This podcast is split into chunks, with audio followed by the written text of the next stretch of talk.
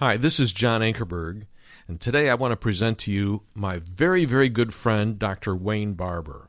For 18 years, he was pastor of the huge Woodland Park Baptist Church in Chattanooga, Tennessee. He was co-teacher with Kay Arthur for 14 years at Precept Ministries. He studied with Dr. Spiros Zodhiates and co-hosted with him the national radio and TV program New Testament Light for 10 years. Wayne has taught the message of Living Grace, which is Christ in you, the hope of glory, all around the world. He is president, founder, and principal speaker of Living Grace Ministries.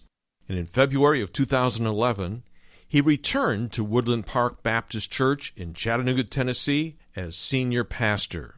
Wayne's authored several books. The most recent one is entitled Living Grace, Letting Jesus Be Jesus in You. And he has also co-authored The Following God, series of studies published by AMG. I hope that you'll enjoy listening to Dr. Wayne Barber. Well, would you turn this morning to 1 Corinthians chapter 2.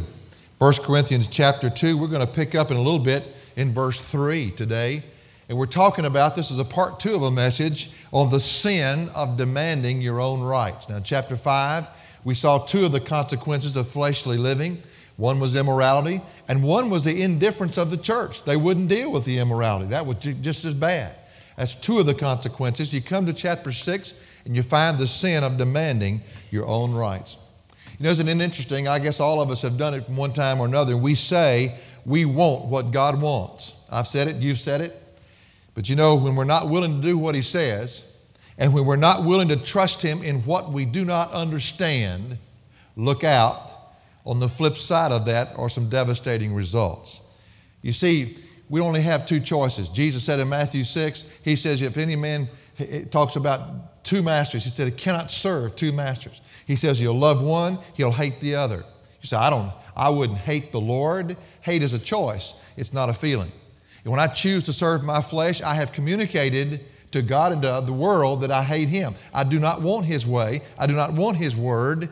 I do not want Him working in my life. And so that's the only two choices we have. And the Corinthian church made the wrong choice. They started choosing the flesh rather than choosing to obey and yield to the Spirit of God. And they started attaching themselves to anything of the flesh, especially to men. And of course, their mind was thinking fleshly all the time. And this is going to communicate in the way that they would live. And you have to be very careful what you attach yourself to or allow yourself to be attached to. I heard the funny story the other day that brought this out in a beautiful way. There was these two hunters that are out hunting, and they found a hole. I mean, the biggest hole they've ever seen in their life. One of them said, man, what a hole. I mean, look at this hole. And it didn't have any bottom. It looked like it didn't have a bottom to it. And so they got a rock and they dropped it over in the hole, and it didn't hit anything. They didn't hear a thing, not a thing. They got a bigger rock and they went over and dropped it into it. Nothing. I mean, it just went and went and went. Just went out of sight and never heard a thing. They said, this is the biggest hole we've ever seen in our life. So they went over and they looked around. They found a railroad cross tie. And it took two of them to carry it. They drug that thing over. And they dropped that cross tie into that hole. And when they did, it went out of sight. Suddenly they witnessed something they'd never seen before. Out of nowhere came a goat. And that goat ran right between them, hard as it could run, and just dove right in that hole. And they said, did you see that? There was a goat. He just ran, he jumped right in that hole. About that time, a farmer drove up in his truck. They said, this is the most unique thing we've ever seen. He said, have you ever seen this hole before? He said, no, I don't think so. He said, well, not only does it not have a bottom, he said, a goat just flew by us and jumped right in that hole. He said, could that be your goat? The farmer said, oh, no. I had my goat tied to a cross tie.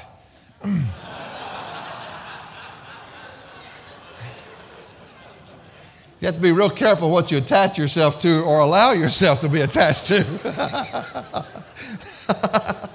The Corinthian church was attached to the flesh, and it was doing the same thing. It was dragging them right into the hole of sin. Listen to the words of the psalmist in Psalm chapter 1, verse 1. How blessed is the man who does not walk in the counsel of the wicked. Listen to the words.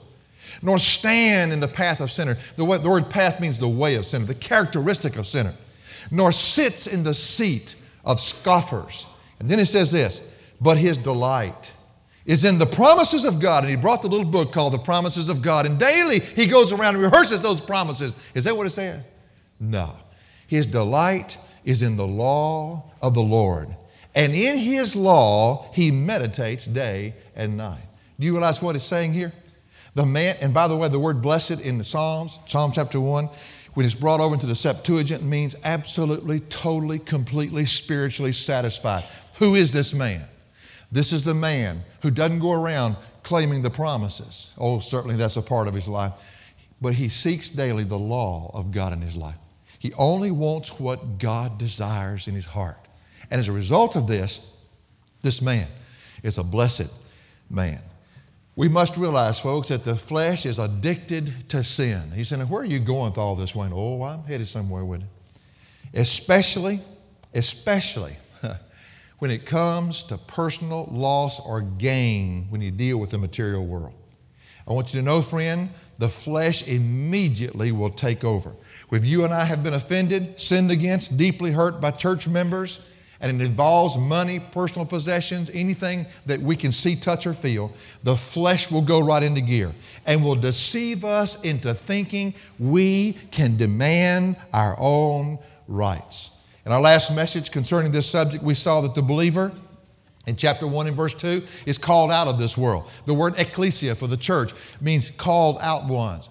We also saw in verse 2 the same thing that we've seen so many times, the grid that we view the whole book of 1 Corinthians through, that we're called saints. And a saint is one who is sanctified. Now I want you to hang on to this, because the word saint comes back into play in chapter 6.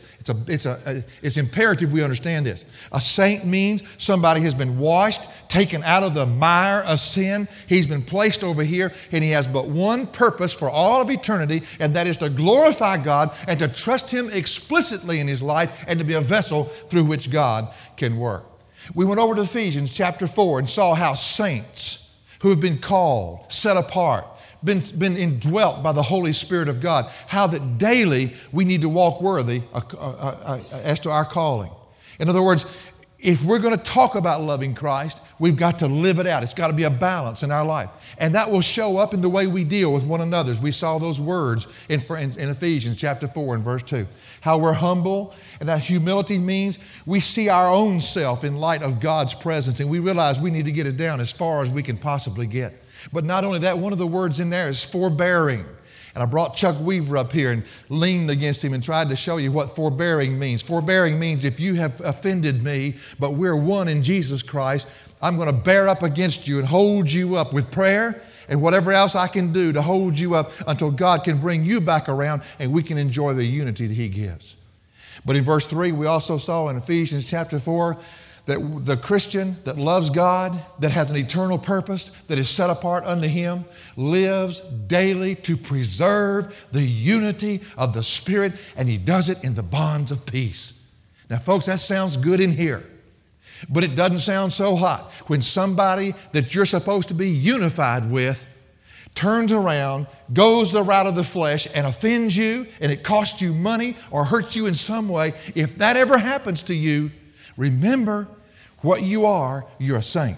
I'm a saint. All of us are saints, set apart only to bring glory unto God. Now you say, now why in the world is this so important? Because in the Corinthian church, there's been an individual who's been offended by another individual. Brother Spiro says he believes that it means has to do with money. We don't know that for a fact. But it says matters of this life, and normally matters of this life fall into one of those categories. He is in no way listening to the Spirit of God. In fact, he has chosen to take this Christian brother and take him to court, a public court made up of unbelievers, and sue him for everything that he's worth. In verse 1, it says of 1 Corinthians 6, if you want to look with me, does any one of you, and that little phrase means, is there a single one of you? It's not necessarily that he's saying there is, but obviously there is, or he wouldn't be saying it.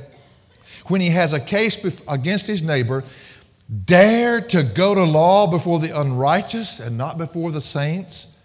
In other words, if there's any single one of you that's taking somebody to court and suing him, and you're a part of my body, he says, we've got a huge problem. And the problem is you're killing your witness. The pagans don't understand the Christian world. Is there any one of you doing this? And by the way, as I'm going through this, I want to tell you something, folks. When it comes to a difficult situation that many of you perhaps may find yourself, There's nothing like the war that rages in your mind when God's word is holding you to one thing and your mind is pulling you another way. There's nothing like that war. I know what I'm talking about. I've been there myself.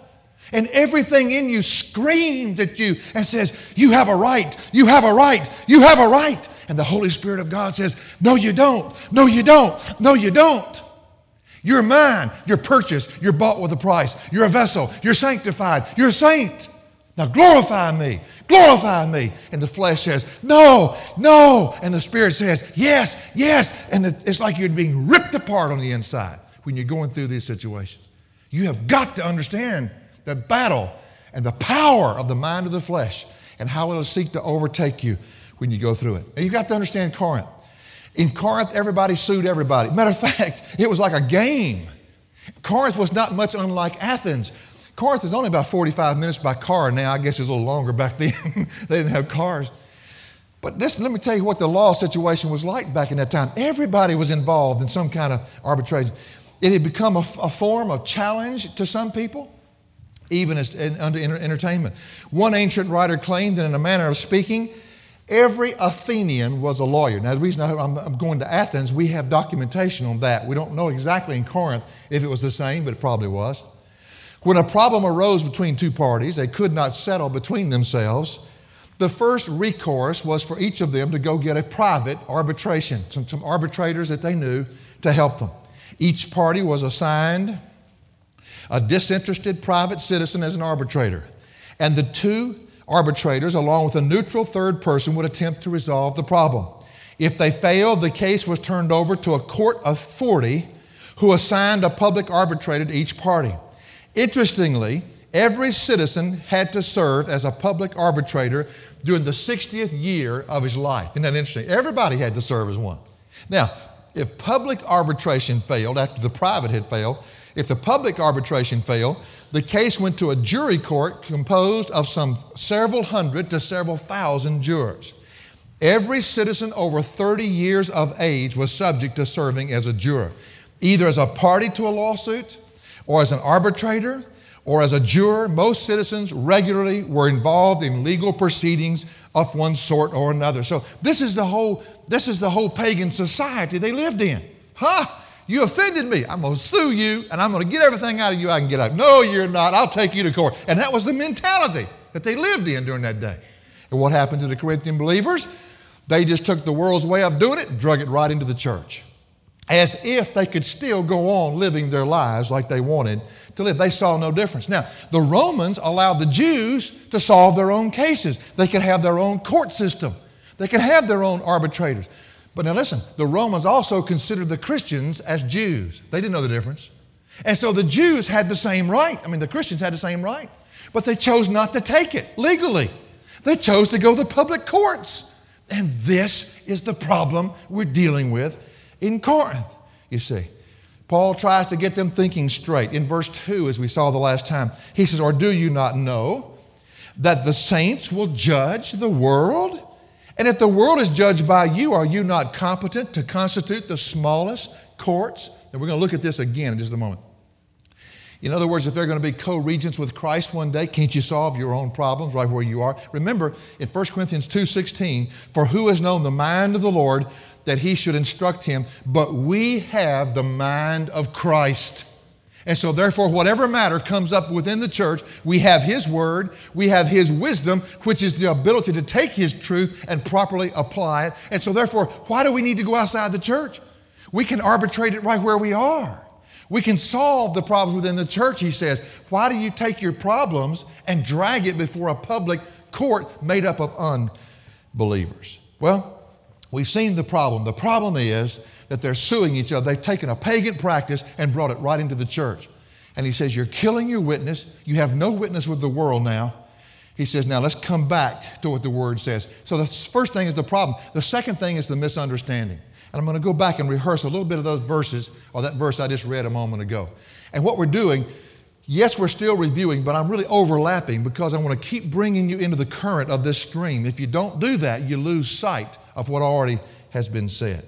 Go back to our last message and the fact that they did not have a spiritual perception. And this is the problem. When you attach yourself to the flesh, remember what we read in Hebrews chapter 5, that a person who's not accustomed to the word of righteousness, a person, he's only fit for milk. He can't handle the solid food. And then that last verse, at verse 14 of Hebrews chapter 5 says, but those who are the mature ones, those who have trained their senses unto righteousness, they have an ability to discern between that which is of the Spirit and that which is of the flesh. And folks, listen, when you're not living surrendered to Christ, when you've attached yourself to the cross tie of sin and self, and it begins to drag you down, the first thing that goes is your perception, your discernment, your ability to wade through a problem and find God's mind and latch on to it. And that's what's happening here. He says in verse 2, or do you not know that the saints shall judge the world? The word for know there is the word we want to focus on. The word know is eido, E-I-D-O. Eido comes from the word horao, H-O-R-A-O. And that word means to divinely see something, yes, but to see it with an understanding that is incredible. You're able to step back and look at the whole picture. You're not just seeing the event, you're seeing things in light of eternity. And God's giving you an ability to perceive it. That's the word. Don't you have this ability? Do you not realize what you're doing? And obviously they didn't. Why wouldn't they? Because they had chosen not to grow up in the Word of God. They'd chosen to walk right away from what God had said. They'd chosen to remain immature, and they'd lost their ability of discernment. They did not have that perception that God wanted them to have. Then he goes on, he says, or do you not know that the saints will judge the world? Now, when Christ returns, believers are going to be co-regents with Christ. We're going to rule and reign with Him. He rules and reigns in our hearts now. When He comes back one day, we'll rule and reign with Him. Daniel 7, verse 22. Matter of fact, all the saints of the ages, whether it be there's the specific rulership to each one given, until the Ancient of Days came, it says in Daniel 7, 22. And judgment was passed in favor of the saints of the highest one, and the time arrived when the saints took possession of the kingdom. The saints are going to rule with Christ one day. Then it says in Matthew 19, 28 about the apostles and how they'll rule over the 12 tribes of Israel in Matthew 19, 28. And Jesus said to them, truly I say to you that you who have followed me in the regeneration when the Son of Man will sit on His glorious throne, you also shall sit upon 12 thrones during the 12 tribes, judging the 12 tribes of Israel. But we know that every believer will also participate in this. We've got the apostles, we've got the Old Testament saints in Revelation 2:26, and he who overcomes and he who keeps my deeds until the end, to him I will give authority over the nations. And in Revelation 2:27, and he shall rule them with a rod of iron, as the vessels of the potter are broken to pieces, and I also have received authority from my Father. Revelation 3:21, he who overcomes, I'll grant him to sit down with me on my throne, as I also overcame and sat down with my Father on His throne. He who has an ear, let him hear what the Spirit says to the churches. Now the Apostle Paul shifts gears on them and jumps them into the future. And he says, look what you're doing. Don't you have the ability to back off of this thing and see the whole picture?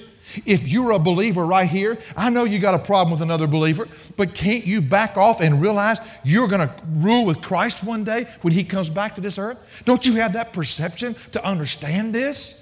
And what he's saying is, if you can judge with Him one day, why can't you settle your own differences within the body of Christ? What's wrong with you? It's what he says. He says, and if the world is judged by you, are you not competent to constitute the smallest law courts? Now, let's settle down here a little bit. When I did this last time, it kind of ran through this.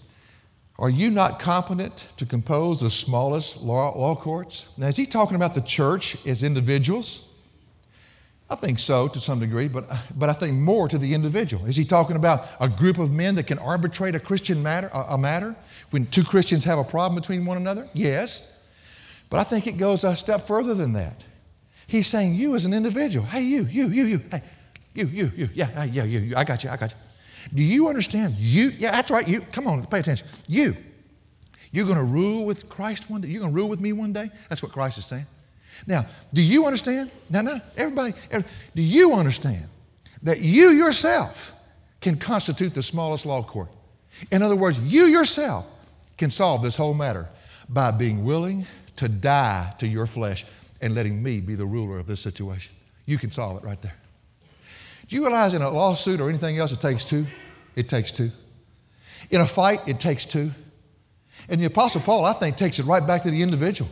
He's saying this whole thing could be solved if you just attach yourself to Christ.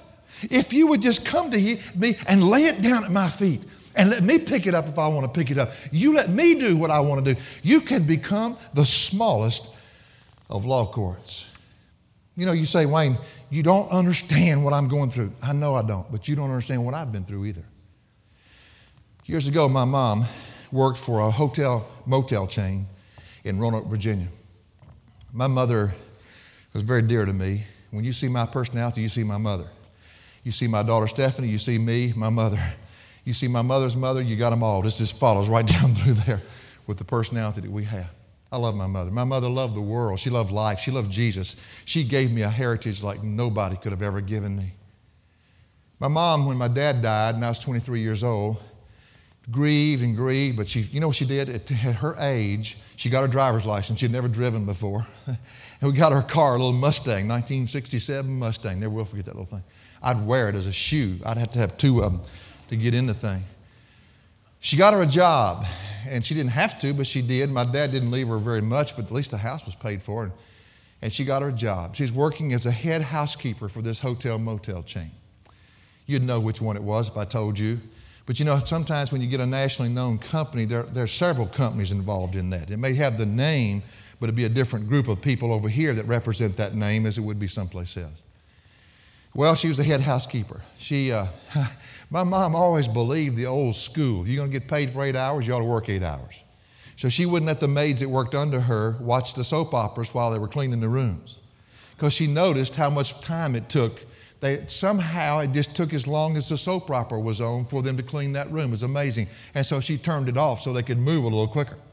Mom would do a white glove inspection after it was all over with. She'd go by. Can you believe that? Wouldn't you like to stay in one motel where somebody had that kind of commitment? But she'd run her hand down behind the beds and behind anything else that was there trying to see if there's any dust or anything else in the room. If there was, they came back and redid that room. Well, needless to say, she was well-liked by the management, but she was hated by the people that worked with her because they don't want to work. You see, this is America. You don't have to work. Welfare will take care of you, you see, and so nobody wants to work. Well, as the situation resulted, a group of the maids that were there got together and said, we're going to have a union. I don't know what you think about unions. I know what I think of them because of this experience, but I don't really, it's not right, wrong, or indifferent, whatever you think this morning. And so they went to the boss man and said, we're going to get us a union. He says, man, I don't think we want to do that. So he called the head boys that owned the motel chain up in Maryland.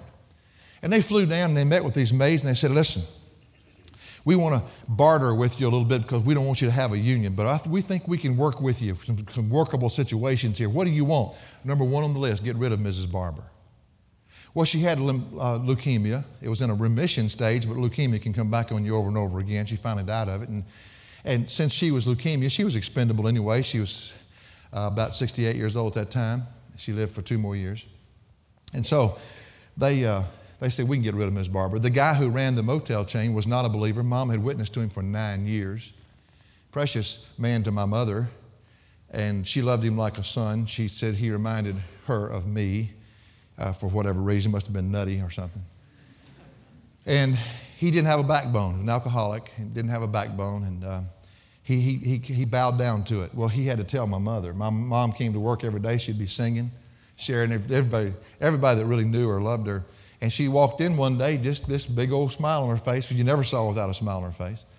And when she walked in that foyer, he walked over and said, Mrs. Barber, I have one, and didn't call her Myrtle, that was her name. Some people call her Mutt. That's why they call me Jeff. No, but he said, Miss Barber, and she said, yes. And he said, it's a cold, cruel world that we live in, but you're fired. Mom had no understanding of anything, didn't have a 2-week severance, didn't have anything. That's the way it was done. They had already packed her stuff up and put it in boxes and put it in her car. And Mom couldn't even go back to the little room that she had had for 9 years where she worked and had all of her things. They'd already taken it out. She got in the car, devastated. She'd always prided herself in doing things the right way. By the time she got home, she was so emotionally distraught, She just wept and wept and wept and wept. She didn't call me. She didn't call my sister. She didn't call anybody. And for 2 weeks, she didn't eat, just drank a little bit. And her body got so weakened, she went out of remission, and the leukemia set back in on her. Actually, the way it comes back, it's like the leukemia is always there, but what triggers it, she got pneumonia, and pneumonia is one of the worst enemies you can have if you have leukemia. For the next 2 years, my mom was in a hospital 19 out of 24 months. I was called home at least 15, 16 times, thinking she wouldn't make it through the night, and somehow miraculously she'd rally, and she'd come back and she'd make it. And I remember one day I was in her room, and she was so weak she couldn't hold a phone, she couldn't even pick up a grape, her little hand, she'd gotten so... And I hadn't talked about this a long time. And I was in a room. Phone rang. It was a lawyer from New York. And I had to hold the phone for her so I could listen in on what was going on. And as I was listening, the lawyer said, "Mrs. Barber, we have discovered what's happened to you, the unethical thing that happened to you, and we want to sue these people, and we're going to set your family up financially for the rest of their lives." And I'm talking about millions of dollars. We've got the goods. We're ready to move. All we need on this, with tape recorders running, all you have to do is give us your okay and tell us your story. We'll take it from there. We know you're sick. We know you're in the hospital. We've got the lawyers that can handle it. Here I am, the minister's son. I want to tell you something, folks. The flesh is right there. And I was thinking to myself, burn them. Burn them. Do it. And I heard my mom say this to the phone. She said, "You know, I'm sorry, but you've got the wrong story." They said, "What do you mean?" "Oh, I'm sure you've got the details of what took place," but she said, "You don't have all the picture here. You don't know me." And she said, "I'm a believer, and I love Jesus." And she said, "I've witnessed to these people for 9 years, and I wouldn't do anything right now like this that would in any way mar my witness to these people." Now, we're not talking about Christian to Christian, folks. We're talking about Christian to lost here, which is Paul's point here, is Christian to Christian. And I was thinking to myself, dear God, they've got her on this medicine. She's out of her mind. She doesn't know what she's talking about. I'm serious. This is what was my logic. That was made when my mind worked. That's what happens when you lose your perception, folks. You can't think straight anymore. Only the Bible makes you think straight. You tell that to the world today, they'd laugh in your face and probably spit on you before you walked away, and still go to church next Sunday and claim to be a Christian. I'm telling you, it's a mental war here. This scripture's never going to get across until you understand who we are and whose we are. Well, I walked out of the room. I'm serious. I thought, man, I got to get that phone number and call these people and tell her she's not in her right mind. I'm executive of the state, and I think I can get this thing moved. Well, thank God that didn't happen. I preached her funeral. And when I preached her funeral, all of those people came. It's funny, God already put the message on my heart. I didn't think any of those people would come that had treated her like that. Every one of them came. And I got to preach on what do you have when you have Jesus. And I was able to stand in a pulpit in a place and share her testimony of her life that don't ever look at my mama and praise my mama, but I want to point you to the one who you can praise because he affected her life and caused her to live that way. As a result of that, I got to share the gospel with every one of those people that treated her that way. And you know, for years, I still didn't understand that situation until I started really getting into Scripture more deeply. And now I realize the heritage that I had. And I think I understand the heartbeat of what Paul's trying to say. And what he's trying to say is, yeah, you can prove you're right. Yeah, you live in America. We've got rights. And the law says you have rights. And you can get good justice. And you can have good decisions rendered. And all the other stuff. But the bottom line is, can't you back up far enough and see the whole picture? You're going to rule with Christ one day. Do you not know where you're headed? Do you realize that you're not tied to this material world? And when you go and fight over material things, do you realize how unimportant that is in the scheme of eternal things? That's what he's saying. And he's trying to tell them, each one of you individually could become the smallest law court. You can solve this whole matter. Just get right before God and trust Him with it. You say, well, what if the whole thing falls apart? Hey, just trust Him with it. But you see, we don't live that way, folks. We don't live that way. And I had a man tell me several years ago, he said, Wayne, people can't live that way. No, we can't live that way unless we're enabled by the grace of God and the Spirit of God and let His Word do its work in our heart. That's the only way you can live that way. It makes me wonder sometimes how much of the Word of God ever really gets outside these doors. How far does it really go? If we're not going to live it. You see, this is the problem. And it's not easy for me to preach this because, hey, tomorrow I may be in another situation like that. The mind is it wars against you because we live in a society that says it's okay. That's the way it was in Corinth. That's the way it was in Athens. That's the way it is in Chattanooga. And I'll tell you what, folks, what you do, the testimony of Jesus Christ living in your life and of your trusting God and God alone is continually watered down by the decisions we make outside of the context of His will. Well, he goes on. He carries that thought. And that's why I wanted to start with that misunderstanding, because he goes in verse 3 and he carries it another step. He says, do you not know that we, now he puts this we together, shall judge angels? Do you not know that? That's a difficult scripture. How'd you like to have to figure that one out? Are we talking about fallen angels? Are we talking about holy angels? What are we talking about here? Do you realize how few verses there are that gives us any kind of background as to what he's talking about here? Obviously, to me, it would be fallen angels, but you can't be too adamant with that. In Jude chapter 1 and verse 6, it says, and angels who did not keep their own domain, but abandoned their proper abode, he has kept in eternal bonds until under darkness for the judgment of the great day. Now, he also says in one of Peter's epistles the same type of thing. So we know they're going to be judged. So in that sense, if Jesus is going to rule over them, we're going to rule over them because we're going to rule with him. So it'd be the fallen angels. The word judge, however, could be translated rule or govern. And so therefore, if the holy angels are going to be governed over, they have no sin with which to judge, but if they're going to be governed, perhaps we'll even govern them. I don't know. We just don't know enough. But we do know one thing for sure. In Ephesians chapter 1, verse 20 through 23, we know that Jesus is above all the angels. And it says in Ephesians 1:20, which he brought about in Christ when he raised him from the dead, seated him at his right hand in the heavenly places, far above all rule and authority and power and dominion and every name that is named, not only this age, but also in the one to come. And he put all things in subjection under his feet and gave him his head over all things to the church, which is his body, the fullness of him who fills all in all. So we know that he is over the angels. Well, we're with him. We're in him. We'll reign with him. So evidently, if he's going to rule over them, we're going to rule over them because we're going to be with him. So that's all I can do on that. We can't push that thing too far. But the point comes back. Do you not know that we shall judge angels? How much more the matters of life. Matters of life. The situations that come up in life. He says, don't you realize you have the Spirit living in you? Don't you realize the Word of God is in you? And don't you realize you can judge the matters of life better than any court in the land?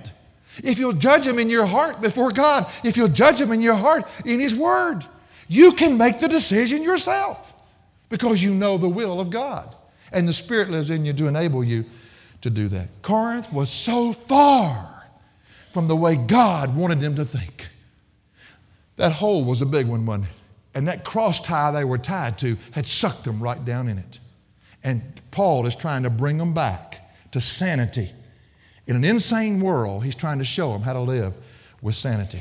Well, the next thing I want to share, and the only other thing I'll be able to share this morning, is the shame of their behavior. The shame. Look at verse 4.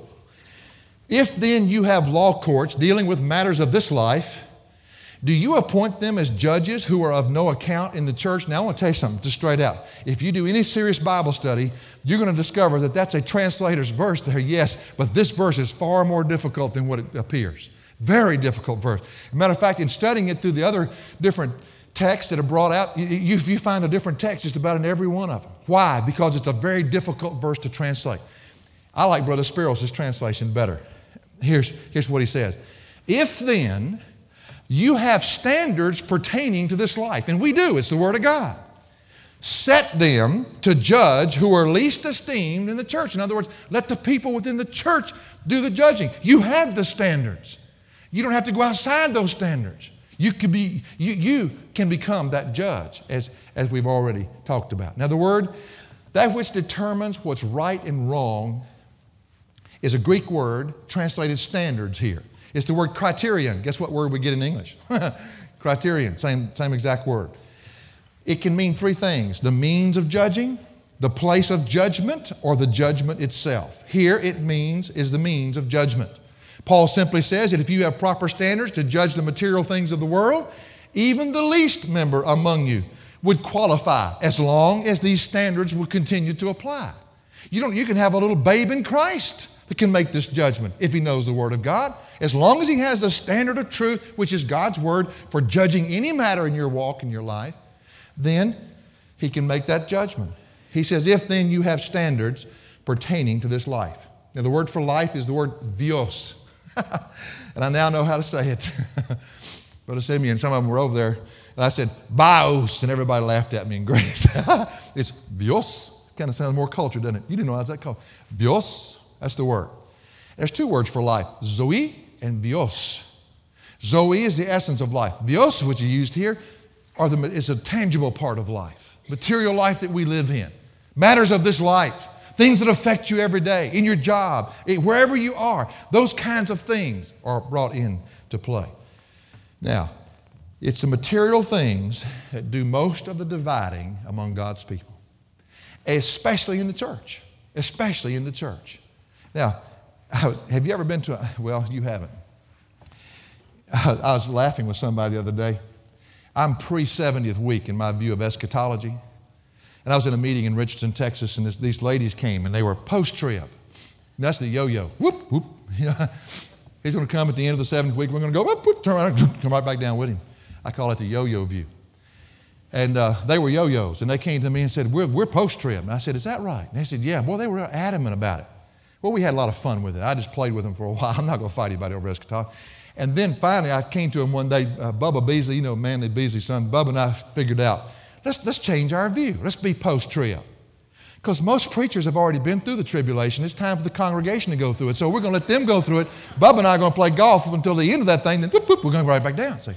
Well, I kind of solved the situation. They got to laughing over that and repented of trying to cram that view down our throat.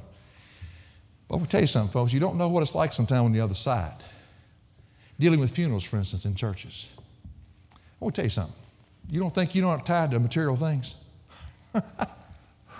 You let somebody die in your family that you thought was going to give you the greater part of their inheritance. Christians, all love Jesus. Victory in Jesus. Onward, Christian. Sing the hymns, verse by verse.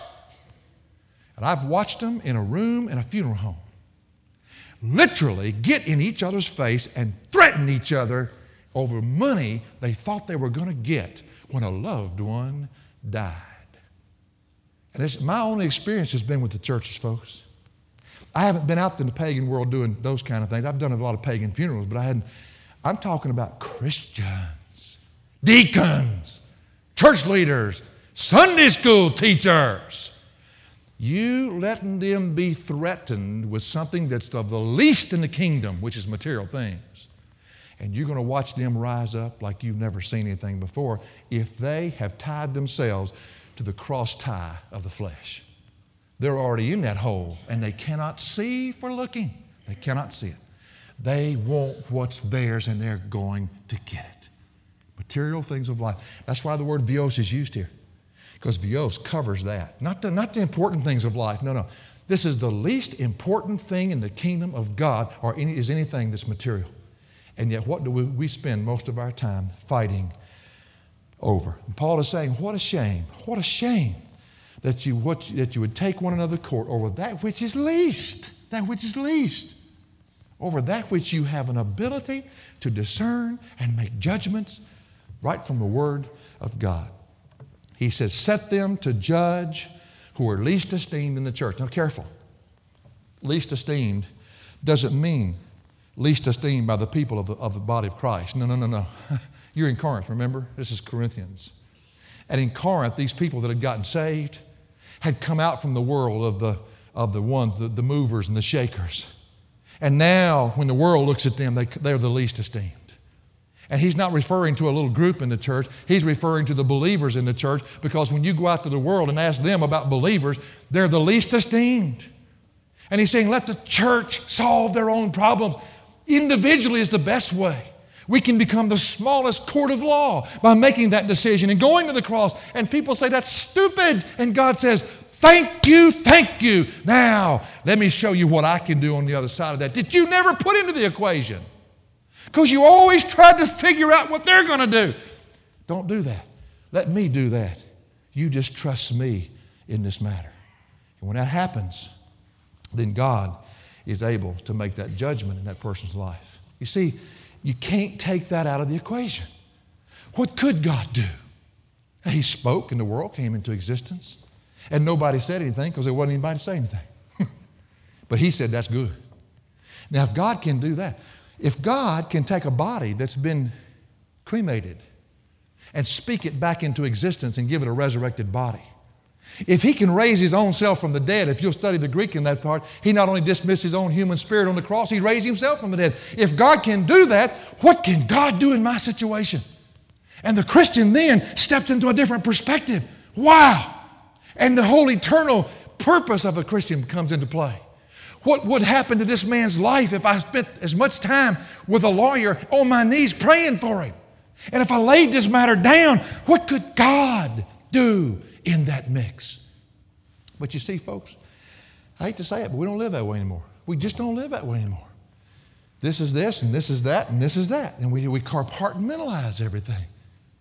But if we can trust him in this area, why can't we trust him in that area? Why can't we trust him in that area? That's got to fit into the equation. Well, verse 5, he says, I say this to your shame. The word shame there is entropy. It's the word that means, have you ever been embarrassed to the point that you wanted to go find you a place to hide? That's the word. There's several words for embarrassment or shame. But this word has that idea to it, to hide oneself with shame. He said, I say this to your shame. He said, you ought to be so ashamed of yourself, you just go find you a place to hide. He said, is it so that there is not among you one wise man? You know what a wise man is? It's not a person with 17 degrees hanging to his name. He's a person who seeks God and knows truth revealed by the Spirit. And wisdom is that which God gives to that man now that he knows the Word, to properly apply that Word to any given situation. And there are many Christians that aren't wise. They can quote all the Scriptures to you, but they don't have the wisdom to know how to apply those Scriptures to the given situations of life. He says, is that so? Is it so that there is not one among you, one wise man, who will be able to decide between his brethren? The problem was in Corinth, they had drug a system out of the world into the church. And the Apostle Paul says, no. You can't see the big picture. You're losing your testimony. They're laughing at you. They're mocking you. He didn't say they wouldn't get a fair judgment. That's not even his point. That's not his point at all. God uses the law to protect those who are good. That's not even his point. His point is, why didn't you solve it right inside the church to protect your testimony out there? Because they don't know who you are. You see, and they don't understand what you're doing. Well, I think I've got time to give this illustration. Do you remember about a year ago, I told you the story about how I missed a deer down in Alabama and how I thought it was because I cleaned my rifle the night before? How many remember that illustration? And I didn't get it quite clean enough. Well, good, I got two of us in here that didn't quite get it clean enough. Well, I got a chapter 2 to that story. I got to go down Friday and do a little hunting, and I missed another one. Only this time it wasn't a doe. This time it was the Hartford. You know, God has a sense of humor. It was the Hartford. I mean, I couldn't even count all the points. All I saw is when it walked out on the road, I thought it was a horse until it turned around and looked at me. I'm thinking, oh, that's a deer. And I had my scope on it, and I couldn't see anything but deer. I'm thinking, this is a big deer. The deer was standing sort of catty-cornered from me, and I aimed at his right. Well, I know somebody don't like, but see, he's safe, so relax. I was aiming right behind that left shoulder, and when I fired, I guarantee you one thing. There is one big buck in those woods that's scared still today. Spitless. I mean, that thing's walking around with his eyes crossed. I mean, he's thinking, what in the world was that? All he was doing was eating corn, and I'm pow, and that thing's a 7mm Magnum, and sounds like a cannon off of a boat. Well, that night I came out and said, no, wait a minute, this is not right. That's two now that I've missed. Now, what's wrong? I didn't clean the gun this time. My illustration won't work. Did I just miss it? Yeah, but I found out why. We took the scope out, and Randy Wilson in our church, he's a real woodsman. You know, I think he's kin to some of these Andrew Jackson or something. But anyway, we got in there, and we put the gun down, and he zeroed it in for me. It was 6 inches off to the left and 4 inches high on that scope. Well, no wonder. Well, that's fixed now, by the way. When I go the next time, you better pray because those deer are in trouble. I now know what my problem was. And 6 inches would have missed that deer in a minute. And I got to thinking. I said, wait a minute now. I looked at my scope. It was tight. I mean, it didn't have to. I thought when it got off, it means the scope was loose or something. It wasn't that. And I said, well, what could get this scope off? Because it looks like it's like it ought to be. They said, evidently, you've banged it against something. Something has hit it, jarred it, and those little delicate things in the inside of that scope have just jumped to different degrees. You didn't know that because the scope's still tight. Looks good to me. An illustration hit me. That rifle gets used for more stuff, except killing deer. It hit me. Something jarred the gun. And although it looked good on the outside, that everything was okay, it knocked it off its course. And the only way to find out was to zero it in and have to change and click it back. And folks, when something happens in your life, somebody offends you, whatever, it's going to jar you. I want to tell you it's going to jar you. I've been there. I know. Be careful. You better make sure you come to the Word and get that course set back. Or when you pull the trigger, you're going to miss the mark. And that's what the word sin means in the New Testament. Hamartia, to miss the mark. That's what Paul's trying to do, correct their scope. Get them back in line with what he's saying. For additional resources, log on to jashow.org. That's jashow.org.